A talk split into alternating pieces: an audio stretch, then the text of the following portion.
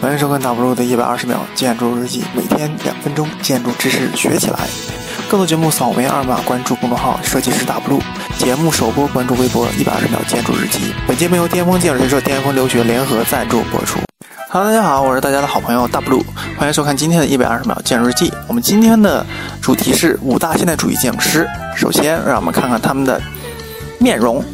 OK。那么，首先第一个介绍的是耶哥·勒克皮耶，他是一个二十世纪最重要的建筑师，是现代建筑运动的激进分子和主将。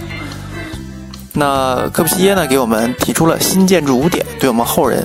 啊，后人的建筑师富有非常大的影响。底层在空，自由的位面，自由的平面，横向长窗和屋顶花园。那在他人生中有三个时期：现代主义时期、粗野主义时期和浪漫主义时期。比较有名的是朗香教堂、萨菲别墅啊等等。他的著著名的著作是《走向新建筑》，还有旁边的这个比利小人都是我们常见的。那第二个介绍建筑师是格里普格罗普斯，格罗普斯是德国现代啊建筑师、建筑教育家，他创立了公立的包豪斯啊。他的设计理念是提倡建筑设计与工艺的统一，艺术与技术的结合，啊，讲究功能、技术、经济效益。那他的作品呢，最有名的那就莫过于包豪斯了。那么现在为大家介绍是阿尔塔阿尔瓦阿托，阿尔瓦阿托是芬兰现代建筑师，他提倡的是啊人情化建筑主义倡导理论。他有三个时期：第一白色时期、红色时期和第二白色时期。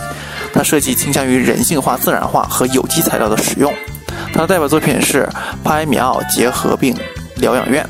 那么，下面是赖特。赖特呢是一生中有四个妻子，一个情人，三次火灾，一次地震，人生大起大落三次的传奇草原之狼啊。那么，他的最有名的是有机建筑。他的代表作品呢就是流水别墅。那最后是米斯凡德罗，是德国建筑师，他是美国双国双国籍，是现代主义最著名的呃建筑大师之一。那他的提倡的就是哲学，就是少就是多。那在他的人生中有流动空间、全面空间、少就多等等。他代表作品呢，就是巴塞罗那啊会馆、德国馆，然后是啊范斯沃斯住宅。那么今天我们的内容就讲到这里。那么也欢迎大家关注我们的公开讲座群啊，同时也关注我们的微博一百二十秒建筑日记，同时关注我们的新书《巅峰建筑》啊。快递设计实力教程一五零啊，这是由乌延武和国际建筑声学大师康健老师啊两位大师为我们推荐。好了，拜拜。